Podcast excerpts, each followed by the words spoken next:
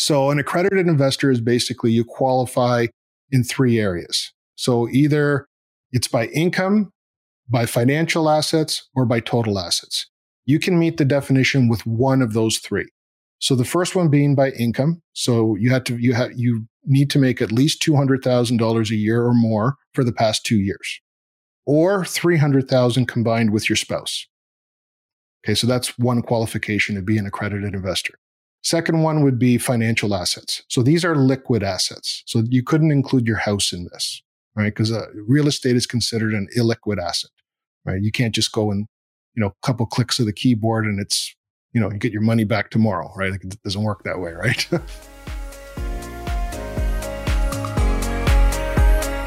You are listening to the Savvy Real Estate Investor Show, the podcast dedicated to empowering you to invest for your family's future. Listen in to learn about different strategies successful investors use to live their best lives. Whether you are starting out on your real estate wealth building journey or a seasoned investor looking for the next unfair advantage, this is the show for you. Each conversation will help you be more savvy when it comes to understanding how to leverage real estate to achieve your goals and live an extraordinary life. Your host is none other than seasoned investors and power couple, Jose and Khadija Jafferjee, founders of the Savvy Real Estate Group, where we have been helping passive investors grow their wealth and getting them one step closer to financial freedom since two thousand eight.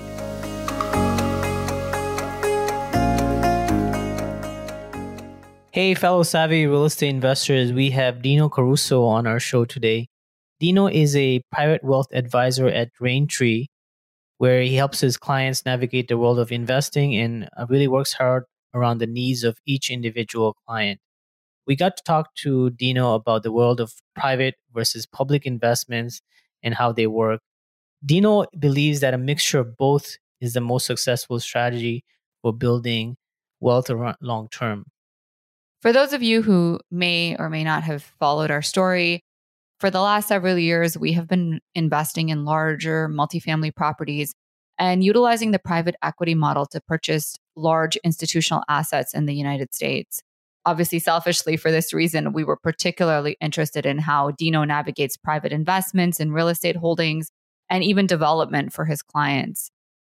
So I know that many of you are active real estate investors or you're interested in real estate, but I'm sure there's many of you who are also invested in the stock market. As I know, many people are diversified. Um, there's lots of great information in here for everyone. So here's Dino.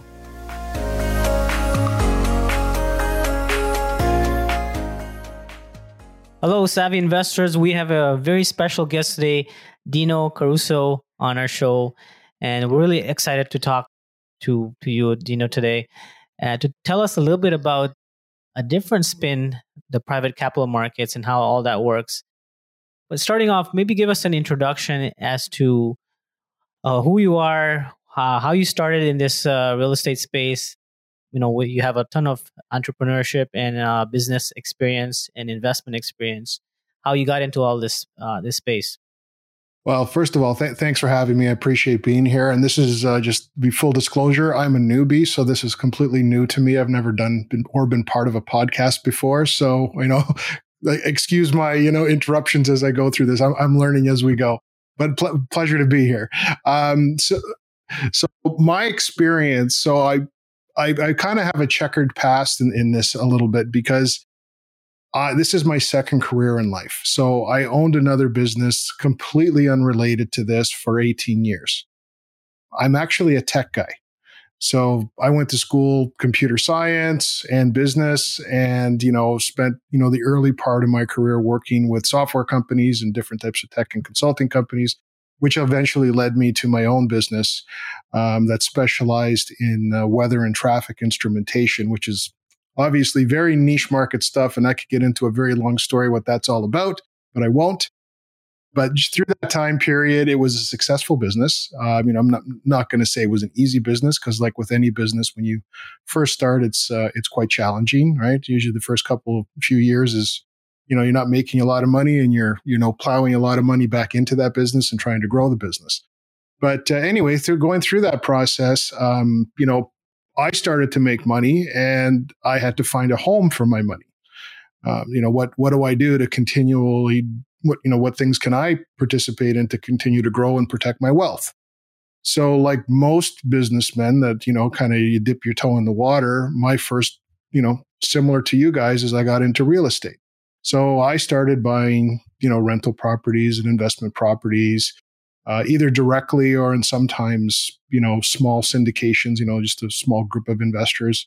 Uh, and then I was also exposed to uh, lending. So I was lending out on, on mortgages and other things.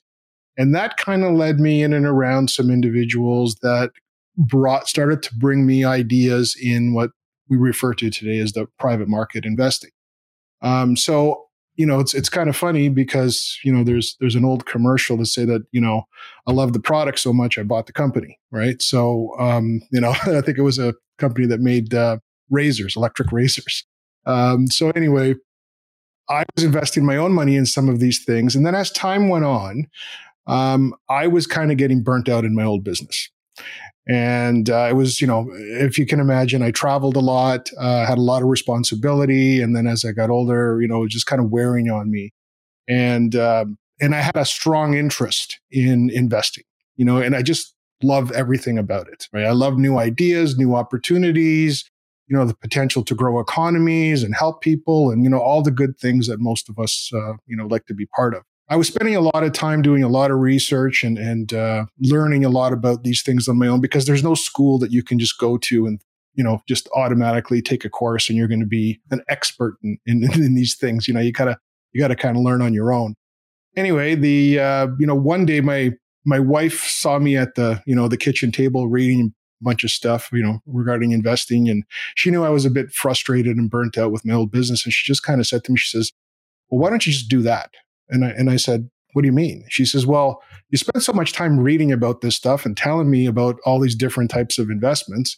She says, "Just do that." And I'm like, kind of had a bit of a light bulb moment, right? I was like, oh, I never really thought that I could, you know, change my career, you know, midstream and go do something completely different. So anyway, I had a bit of a light bulb moment, and then, uh, you know, thought about it for a bit and started to explore, well, what does it take? Right? How do you get into this business? How do you, you know, become an advisor? You know, which regulations, what kind of certifications, licenses, just everything required uh, to get in the business. Which companies do you work with? Like, I mean, it was, you know, I, I had some knowledge, but certainly not that type of in-depth knowledge. So uh, I made the decision one day, and uh, you know, literally had to go back to school. Um, so I did that part-time while still running the other business, and uh, eventually got myself uh, licensed. And uh, got into the business. So I, I come into this a little bit differently than than many others uh, that have maybe been in financial services their whole lives. Um, you know, I've I've transitioned from you know being a, a private investor to actually being an advisor. So many of my clients actually appreciate that, because I do bring kind of a different uh, perspective when looking at some of these things, and not just you know coming from the financial services side and just having that bent on, uh, on, on, you know, whatever someone's interested in investing in. Yeah, no, for sure. Uh, everyone's journey is different. And I think, yeah, it definitely brings a different perspective when you've been on the other side of it, right? So you have been your client, um, you know, looking for an avenue as to how you can deploy your capital. And, um, yeah, I think that, that, that, you know, that relatability is definitely a great, great asset to have. So, you know, we talk about this word, like this financial services industry. Like, tell us a little bit about what what does that mean? Like, what what what is it that you you guys actually do? Yeah, so I mean that's a very high level general term, and it covers everything from, you know, people or companies that sell home and auto insurance to companies that sell life insurance and related products to companies that Uh, sell mutual funds and financial planning services. Um, and then, of course, you know, portfolio management, uh, you know, and the banks offer all these things, right? It's like, you know, it's a very integrated industry. Um, you know, people can hold multiple licenses um, across these financial services. So you could be, financial services could be considered a mortgage broker, right? I mean, they're, they're selling money, right? So, and even other commercial lenders, like not just in the mortgage world, but in, you know, corporate lending. Um, again, all financial services. So there's a lot. And then, of course, you've got your accountants, right? You got your accountants, you got your tax accountants, you got your, your tax lawyers, you got your corporate lawyers. So all these things are all kind of part and parcel of the journey that anyone that has to touch into financial services is, is going to work with. So you, you started, a, uh, you're involved in two different companies. One is Wealthable. Is that correct? Wealthable. Wealthable. Okay. I'm glad you corrected me. Wealthable. Uh, tell us a little bit about Wealthable and, and what, what that company does. Okay. So um, basically we are um, involved in two, in two businesses, and we keep them separate. Um, one of those businesses is Wealthable, and Wealthable provides um, financial services and business services to clients. So those financial services specifically that Wealthable is involved in is uh, relates uh, in and around uh, insurance. So life insurance, uh, disability, uh, critical illness, uh, these type of products. And then also offers financial planning. And that's specifically under Wealthable. And then as well, we do provide clients uh, accounting and bookkeeping support services uh, because we found a lot of clients Um, you know, needed some support in those areas as well. And there is a, a direct relationship between, you know, financial services and accounting and bookkeeping services. So why not offer clients both? So we keep that separate um, from our private capital markets business. And there's a few reasons for that, but specifically one of the biggest reasons is regulations. The uh, private markets um, has become, has a, has a very heavy compliance burden on it and heavy regulation on it. And, and it's, and, you know, although that can be, you know, challenging at some points, um, it's good for investors and it's good for the industry overall, because at one time, if we look further back, you know, it was a little bit of the Wild West. Right. So, you know, private markets, you know, you were, you know, you had guys out there pitching opportunities to probably to investors that shouldn't be looking at these type of opportunities for various reasons. So we keep the two businesses completely separate. Now, is there a potential for crossover where a client, you know, may have, you know, got some insurance through us and said, okay, I want you to help me, you know, with some other types of investing? Yes, we, we can assist with that, but we need to make a full disclosure about it. And so, so tell us why, what is the difference between a private capital investment versus, you know, the, the public markets, and why you think that's such a, you know, it provides much better returns with less volatility and, and so on. Okay. Well, first of all, it's not the one and only place to put your money. Um, it is part of an overall strategy. So we refer to it as, in, in our term with it is we call it core and explore. So a core part of your portfolio would be typically in public markets. And we're a big believer in working with um, portfolio managers uh, versus just, you know, selling product. Um, because everybody has a different journey, they got different needs, they have different plans. So that's kind of the core part of someone's overall portfolio. The explore part is the private markets. So, and it's, the idea is, is that, you know, people that do like and want to be part of investing in private markets are looking for something different and for various reasons.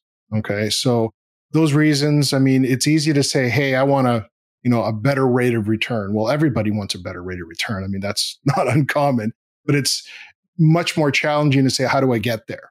And, um, and then not only how do I get there, as soon as you say, I want to get a better rate of return or a better, you know, return on my investment, then, you know, that comes hand in hand with, in most cases, with an increased risk factor. Um, so, you know, you know, you're, The, you know, a government bond is basically is, has zero risk, right? But it pays you the least uh, if, if you look on the spectrum. And then, of course, it's straight up from there. So the, the more return you're looking for, the more risk you have to be willing to take on. However, saying that, um, there are opportunities that kind of fall in the middle.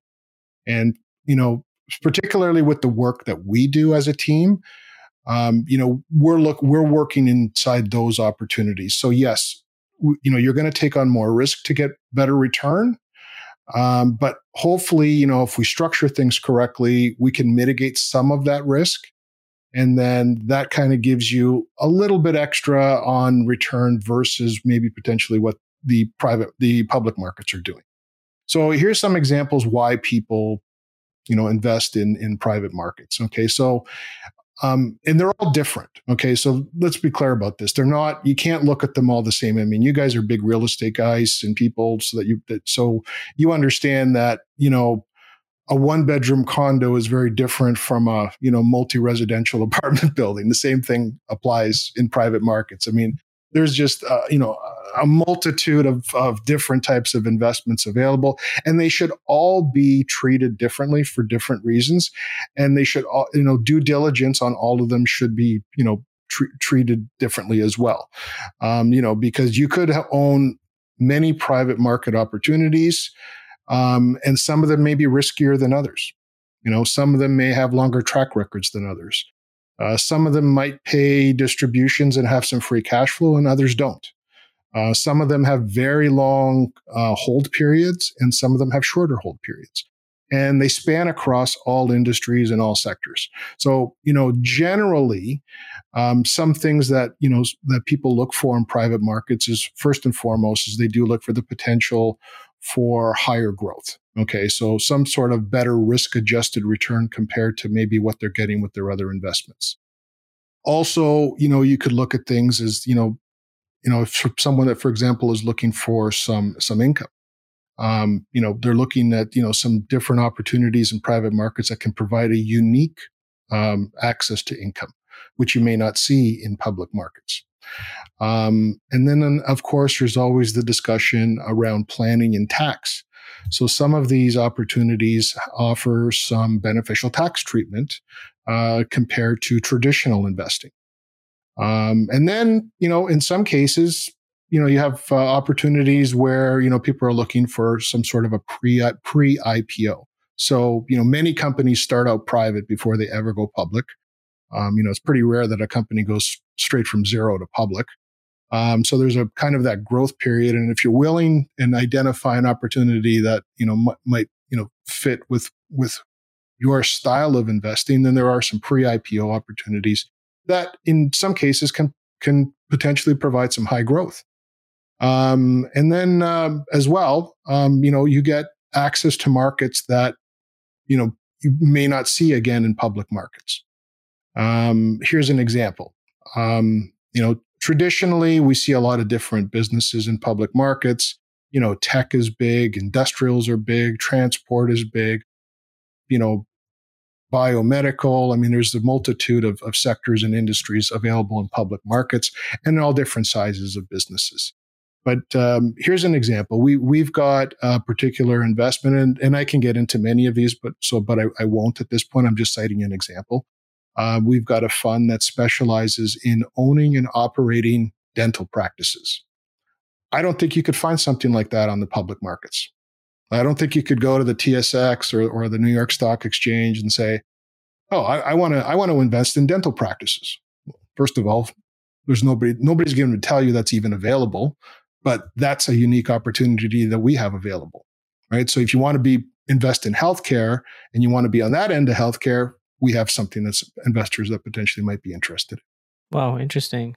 For yeah, sure. Yeah, definitely cool. So tell us about how you find and vet opportunities like. Uh, you know, are, are, are, for example, like a fund like that, how does you, how does your company get involved in things like that? Okay. So there's, there's many players in this industry. So saying that in most cases, these businesses come to us. So, I mean, although we're actively looking for opportunities, in many cases, they come to us. Henceforth, one reason I choose to work with a company like Raintree. So Raintree is a specialty in this area. They've been doing it for many years, and they have a very strong corporate finance team. And the corporate finance team is really the team that's doing the due diligence on these opportunities. I don't go out myself and actively look for these opportunities because, first of all, it takes a tremendous amount of effort and time to do the due diligence because the information isn't as easily accessible as it, what you would see with a publicly listed company. So a publicly listed company, you know, they they're they're they got to put their financials out there quarterly. They're doing, you know, general uh, annual general meetings. You know, they've got all kinds of reporting and and stats and all this kind of stuff. Public in private markets, I mean, that's not as readily accessible, right? It's not just, you know, you can't just go on Google and find this information, right? So you need to have meetings with with these companies and, you know, have a process for doing the due diligence. So our corporate finance team does that. That's their job. Um, so they're, they're, so I can't say that I look for these things and I recommend them to clients. It's our corporate finance team. And from a regulatory perspective, um, you know, you have to work with a dealer and that dealer's product shelf, so that is the investments that have available to clients, they're the ones that you represent, and those are the only ones you're allowed to represent. So it's not a question that I can just go off and, you know, meet some guys in a pub and have a discussion and say, oh yeah, I'm going to go raise money for you guys. So no, that's that's not how it works. If someone did bring an opportunity to me or through my travels, and, and this has happened actually uh, quite regularly, if if I bump into something that there is an opportunity that I think, oh, maybe this thing has some legs attached to it, I bring it to our corporate finance team. So I basically make the introduction. I say, okay, this is this this is the business. This is what they're trying to do. This is the opportunity. I'll let the experts and the analysts handle it, not me. That's not my job.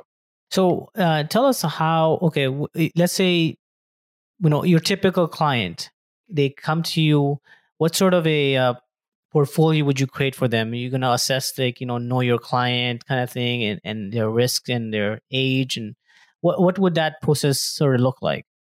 Right. So you touched on some of those things. Um, so certainly doing the K Y C, know your client, is mandatory now. It's not, you know, sort of, kind of like we, and we go quite into depth with our clients with regards to this. Because first of all, we need to meet the, the regulatory requirements, um, and we want to do the right thing for the client. So uh, there's a few things that come to mind. So one, of course, is, you know, what is their current portfolio look like? You know, where, you know, where have they be, been investing, and what has their experience been? So, because th- there's, it's one side of it, you know, where it's very black and white, where you say, I have X dollars and this is the amount of time I've been invested, and this is where I'm invested today. Okay. And this is where I want to go. You know, this is my time period I'm going to be invested. You know, I say, like, I might be, you know, ten years away from retirement. I might be twenty years or twenty-five years away from retirement. You know, again, it's, that's a very two different strategies, right? So the closer you get to retirement, the less risk you're going to take on, right? So when you're younger, you can take on more risk. Um, so the process really is, so we kind of get into the meat and potatoes of understanding someone's current financial position, similarly to how someone, you know, would, would qualify for a mortgage. You know, we're kind of going through the same steps where we're collecting very similar information. Um, because we need to know what their income looks like. We need to know what their pensions or non-pensions look like, what their R S Ps and T F S As, their R E S Ps, how many kids do you have, um, you know, just all this type of information. And so that allows us to determine their capacity to invest, right? So we can say, hey, you have this amount of capacity. So we may look at your portfolio and, you know, let's say you have, like, just for round numbers, it's a, it's a million dollar portfolio currently. Um, and it's, you know, primarily spread across public market investing. We may make the recommendation that, well, you should maybe consider ten percent of that overall portfolio to go into private markets. And then in some cases, we might say, well, you know, potentially you, you could go up to as high as forty percent into public market, into private markets. But what comes into question at that point is suitability. So suitability comes into not only the capacity, the ability to make that investment, but what is your emotional fortitude? So have you gone through the experience of losing money? Have you gone through the experience of a downturn in the market? And how did you deal with that? How did you recover from that? Were you okay with it? Were you able to sleep at night? You know, like, some people don't have the same, you know, risk uh, ability that others do. All right. Some people are like, yeah, well, you know, I lost twenty thousand dollars today, but I'll be good by next month or next year. It's fine by me. Right. Where other people, it just keeps them up all night. So that's a real discussion that we have with clients. So, you know, that's part of the process. And then as well, we want to make sure that if we are making a recommendation, that the client fully understands the type of investments that they're getting into. And my personal style is that I don't want any client to take a big bet on anything. So fortunately, because of the firm that I'm licensed through, through Raintree, we've got a number of investments available. So meaning that we can now spread that money around in multiple investments instead of maybe just a few. And that is a risk mitigation strategy, right? So if you if you were investing one hundred thousand dollars, well, you might put it across four or five investments versus two, right? Because if one went sideways or didn't do well, then there's, that's a big difference. Losing fifty percent of your money versus losing, you know, ten or twenty percent on an investment of your overall private uh, portfolio.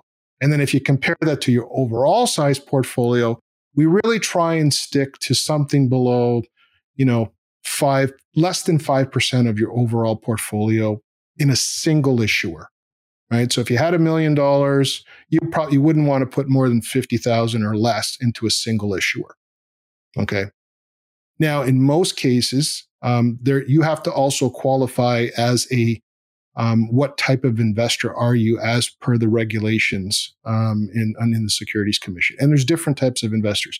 Most of us hear about the term being an accredited investor. So an accredited investor is basically you qualify in three areas. So either it's by income, by financial assets, or by total assets. You can meet the definition with one of those three. So the first one being by income. So you have to, you have, you need to make at least two hundred thousand dollars a year or more for the past two years, or three hundred thousand dollars combined with your spouse.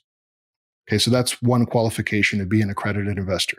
Second one would be financial assets. So these are liquid assets. So you couldn't include your house in this, right? Because uh, real estate is considered an illiquid asset, right? You can't just go and, you know, a couple clicks of the keyboard and it's, you know, you get your money back tomorrow, right? Like it doesn't work that way, right? um, so, um, so in that case, that's you need to have at least a million or more in liquid or financial assets, okay? Or you have five million or more in total assets. So, in, in any one of those three, you qualify as an accredited investor. Outside of that, you can also be a registrant or a registered individual in the financial services industry. That also makes you an accredited investor. So people that are in the industry can are qualified as an accredited investor. Uh, a few years ago, uh, they also came up with um, something called an eligible investor. So an eligible investor was someone who would be defined really with probably most of the general market that's out there, the retail market that's investing. And that's someone that makes at least seventy-five thousand dollars a year or more, or one hundred twenty-five thousand dollars with their spouse. Um, and or has total assets of four hundred thousand dollars or more. However, those type of investors come with stricter regulations on how they're allowed to invest in private markets. So those regulations include things like, you know, you can't put more than one hundred thousand dollars into private markets in a twelve-month period. Okay. Um, and or, you know, you want to keep a single investment, you know, below ten percent of your overall portfolio. And, you know, sometimes the math doesn't work for somebody like that. So let's say, for example, someone has, you know, a two hundred thousand dollars overall investment portfolio. So this includes your R S Ps and your T F S As, of course, you know, and they say, well, I'd like to put twenty percent into private markets. Okay, well, twenty percent, that's so forty thousand dollars out of the two hundred thousand could go in. You'd probably, at, in, if you're an eligible investor to try and mitigate as much risk as possible, you're probably going to look at, you know, less than ten per, less than ten thousand dollars individual investments. So you end up with about four different investments, which in my mind is not enough of a risk mitigation strategy, because you could potentially lose, you know, if something went sideways, because there's always that potential. Not, you know, not, certainly, you know, we, we've got a pretty solid track record, but, you know, there's always that risk, you know. You could lose ten thousand dollars. And then the question becomes, well, how fast can I recover from that? Do I have the ability to recover from that? And am I okay to recover from that? You know, so if you have a smaller portfolio, sometimes, you know, this may not be the right market for you to be investing in. Even though you have a strong, strong risk, you know, you can say, hey, listen, I'm willing to take on more risk. We as advisors have a duty to say, no, you don't. You may feel you do, but we, we you know, we don't think it's a good idea for you to be taking, you know, twenty-five or thirty or fifty percent of your overall portfolio and putting it into private markets, because you don't get access to liquidity in private markets. Just like you guys know in real estate, there's no quick access to liquidity if you need money. If you lost your job, if you got sick, something happened, you know, that's, you know, traumatic in your life and you need access to money, and your money's locked up in private markets and private real estate and other things that are illiquid, that's a problem. So we want to make sure that our clients are, are taken care of and have access to liquidity when they need it. Actually, that's a very good point, because um, I was uh, I was just about to mention that uh, like what kind of uh, an average term would these private investments be? I know every product would be different, but you know, is it a minimum time frame uh, and perhaps a minimum investment? Right. So they're all a little bit different um, because. Um, they all have different structures and they're in different industries, and, you know, it d- depends on what they're using the money for. So typically there's not, they're, they're, they're considered an illiquid investment. So basically means, okay, if I need to get some money out, so I need to redeem, I need, you know, I need, need to make a redemption on some money. That's not a quick process in private markets. Now there is the ability to redeem money, but in most cases it's not really recommended that this type of investment that you're looking to redeem. If you're looking to redeem, then you've probably exhausted your other investments somewhere else, right? So this is kind of the last thing you want to think about for redeeming. So as far as time periods go, for the most part, we let clients know that this is a long-term hold. And I would say in most cases, you're looking between four to six years hold period for any of the investments that we represent. I can't speak for all, but for the ones that we represent are somewhere between four to six years on average. So call it five. Um, and in many cases, if the investment is doing well, you could continue to hold it longer. Um, there's no reason, unless, you know, unless there's a hard fixed exit strategy with the investment where they say, okay, once we hit year five, we're going to, you know, have a liquidity event. We're going to sell it. We're going to go public. We're going to do something. Um, and you're going to, you know, you're going to get paid out at that point. So, you know, in most cases, it's it's considered to be a, a five-year hold on average. And in terms of the private investments, um, the private equities, is it uh, mostly business sector based, or do you guys have a real estate products that you offer? Um, you know, a lot of our clients are, a lot of the people who are listening to the show are are heavily real estate interested. And I think that there are real estate investors out there who are, you know, would like to create diversification and perhaps uh, create passive income or passive investments in their portfolio. Is that something that is available through through you guys? Yeah, absolutely. Uh, a good chunk of our product shelf is real estate. Um, now, this is definitely larger funds, and we span across all different uh, sectors within real estate. So, you know, yes, we have, you know, so you've heard of REITs, right? The right. So we, there's private REITs, and those REITs can vary in size. So we've got smaller ones um, that, you know, and when I say smaller, like, you know, less than one hundred million dollars. And then we have substantial ones that are getting into the four or five billion dollars. Um, so, so, you know, and it spans across different sectors in real estate. So we've got your typical multi-residential, right, which you guys are very familiar with. Um, with companies that have very long track records with great success, right? So, you know, got companies that are, you know, even through good and bad times over, you know, ten or fifteen year plus period, um, you know, you know, returns in the averages of eleven to thirteen percent, which is pretty good for a passive investment. You typically don't see that in public markets.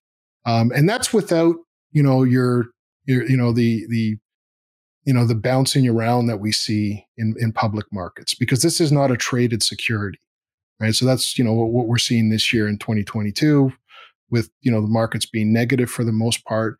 Even the, even the REITs aren't, you know, they're, they're not doing that great. I mean, they're doing okay, but they're, they're being traded. So in this sense, you know, typical to, to the guys that, you know, the people that are listening to this show, um, this money is being put to work. So there's no idle money in private markets, right? Idle money is is a problem in private markets, right? Because you need to make that money go to work. And in some cases, um, in some specifically in, in some of this, uh, these real estate funds that we represent, they will stop accepting investors. There, like, there comes points where they say, you know what, we've raised enough money and we need to deploy this and use this money to make more money. So they don't want idle money and dead money sitting around doing nothing, right? Where in public markets, I mean, it's just a continuous flow of, of money going back and forth. Private markets doesn't operate that way, right? I mean, they're, they're, you know, one of the big differences is that they need, they, the, the management is getting paid on success. The management needs to make that money work. So it's the gasoline for the engine, and they got to get out there and they got to improve the assets, buy more assets, you know, increase the, you know, profitability of the, of the business that they're in. So, you know, take, for example, I mean, multi-residential. I mean, they're looking for opportunities to buy more apartment buildings. Apartment buildings could be spread across various geographies, right? So we're not just Canadian focused. Uh, many of these funds are both cross-border. And they have excellent track records. So we do, you know, multi-residential. We do um, self-storage. Okay, so self-storage is, is a great real estate sector because it doesn't come with the same set of regulations that you see in in multi-residential.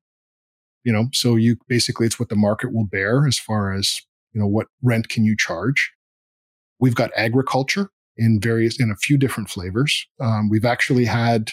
We've represented operating farms, corporate farms, you know, like the dairy industry. You know, we've we've had opportunities in that area. Again, that's something you're going to see in the public markets. Uh, then owning agricultural land, right? And that land, you know, similarly is being rented and used to grow crops. You know, same same kind of rules apply. Instead of an apartment, it's, you know, acreage of land. Um, and then, you know, across the different sectors, including things like commercial, retail, industrial. We've got a fund that specializes in industrial real estate, which actually is, is a very strong growing area in the market because of the Amazon effect, right? All the warehousing and distribution and everything associated with that. Um, so we have uh, we have funds that specialize in that area. And then, of course, there are opportunities in development as well. So, you know, many of the ones that I've just described earlier, in specific to real estate, do Uh, at least the ones that we represent have uh, a distribution or an income component attached to it.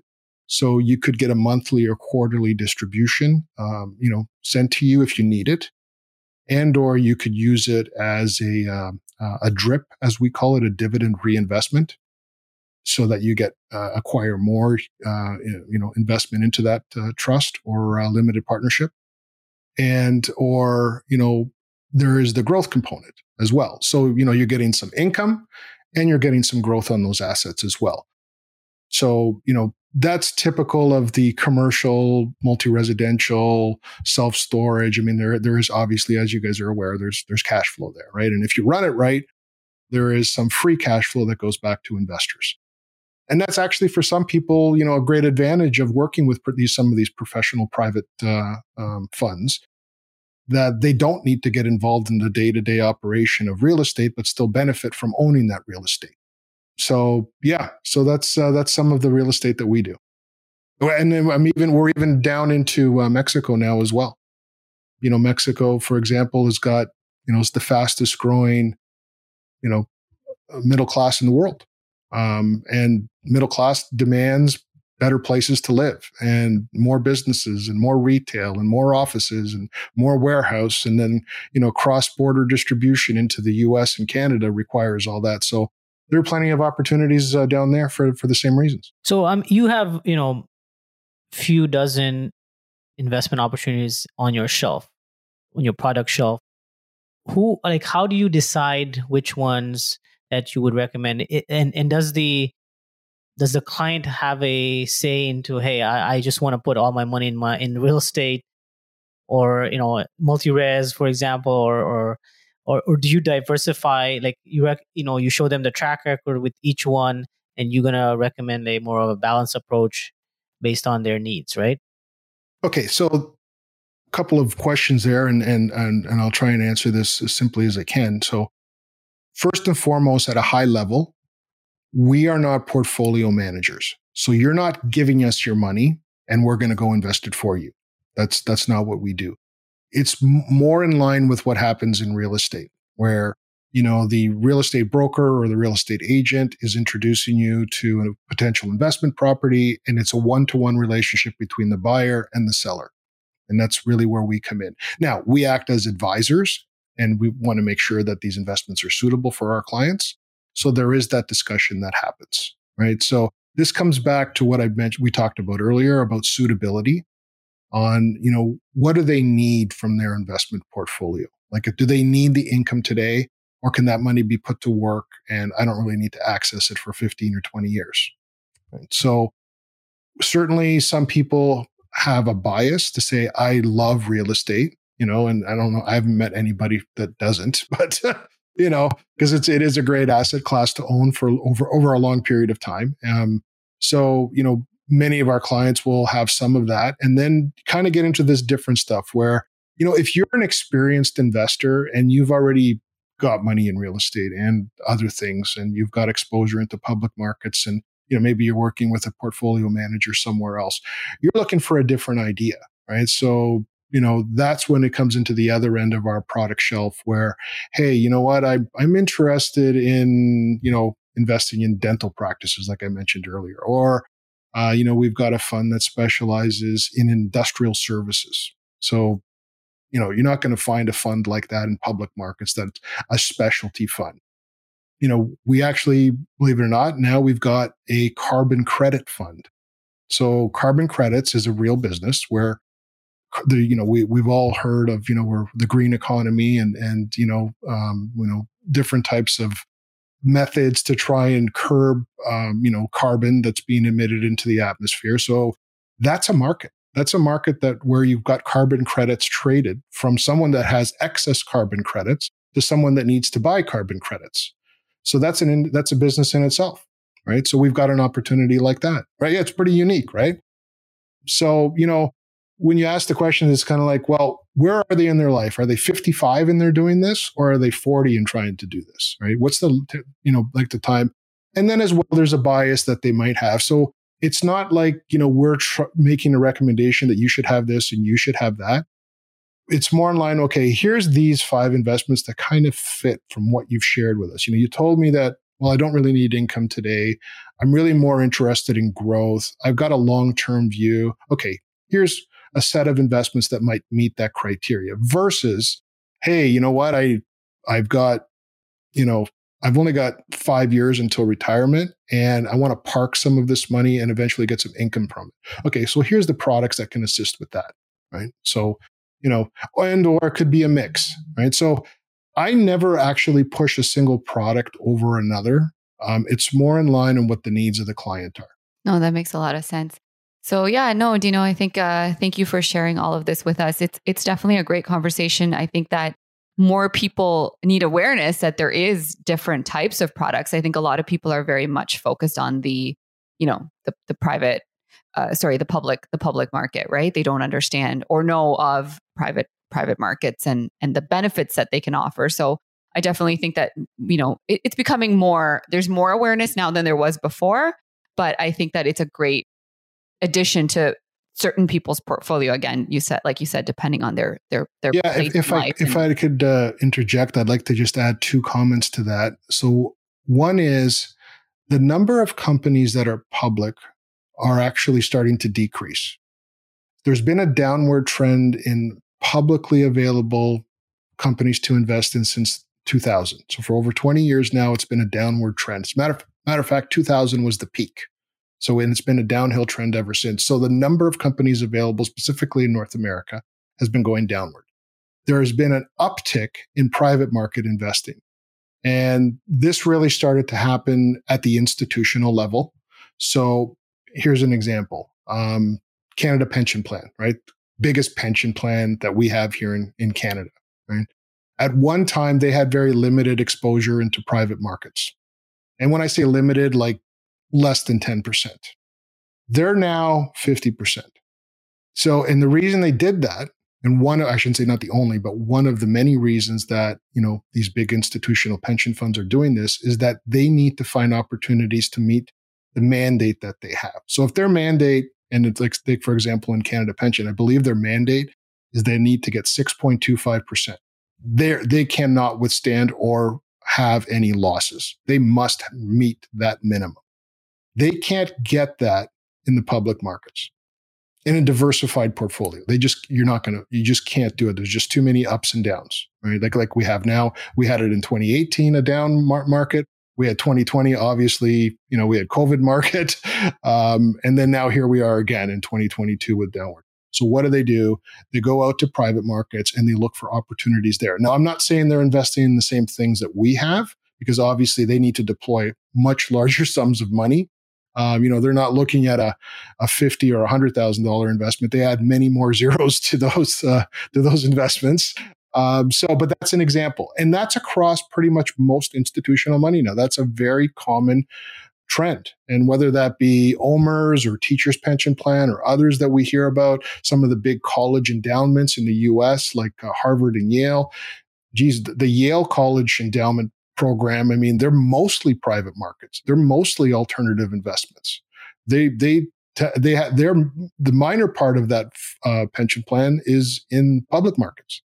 Right. Uh, and they get yeah, a great, I guess I was they, more referring to in like the individuals um, who are investing their funds. I think that the awareness of uh, private equities yeah. is, is now, you know, it's always behind. Institutions always come first, right? Institutions right. Yeah. start, they lead. Point. That was exactly um, my point. Yes, exactly. Yes, yes, yes. Yeah. Yeah. So, because that's one reason I wanted to bring it up was certainly that, you know, that, you know, the instant, the smart money is always ahead exactly. of the retail exactly. money. Yeah. They, they, the, the, the, the, the, the high net worth already have been doing this. And now it's kind of, you know, available to the public as well through the exempt market uh, channel. Exactly. And, and, um, and I'm assuming these are also R S P T F S A Uh, eligible? Yeah, absolutely. Yeah. So yeah, we, you know, typically people are, you know, using their R S Ps or their T F S As or their, uh, you know, they might have a LIRA from a past employer. Um, yeah, we can work with all of that and, or, you know, they're using, you know, liquid cash uh, funds. Um, and we've got two, and, and again, there's a, there, are, there are different products to service both of those types of investors. So whether you're using your registered funds, there's products available for investing in private markets there. And then if you're not, then there's other products available to invest uh, different. Awesome. Yeah. Yeah. So yeah. Thanks so much for educating our listeners on this uh, on this space, and and um, you know, it was a very educational session. Yeah, definitely. And uh, we'll definitely link, you know, some of your websites. There's the Wealthable dot C A, which is your your website, and then the Raintree website. What's the best way for people to get in touch with you, Dino? Um, well, you'll find our contact information on both of those websites. Okay, Perfect. Fantastic. Yeah. So if anybody's interested in learning more about, uh, you know, diversified uh, portfolios, understanding some of these private investment mechanisms, passive investment mechanisms, um, definitely reach out to Dino, and I'm sure he'd be happy to help. Listen, as uh, and I've been following you guys too, and I'm really impressed with the journey that you guys are going on, because I, I think I remember when I when I first talked with you. You know, I think it was, you know, you were, you were just doing a couple of small renovation projects uh, with just some single family homes. Um, and now you've grown substantially. You've gone into, you know, different geographies and, and uh, like, uh, you know, you haven't slowed down. That's awesome. Yeah. Oh, no, thanks, Dino. I appreciate it. So, yeah, yeah. Thanks so. again for being on our show, and um, really appreciate your time. All right. Thanks, guys.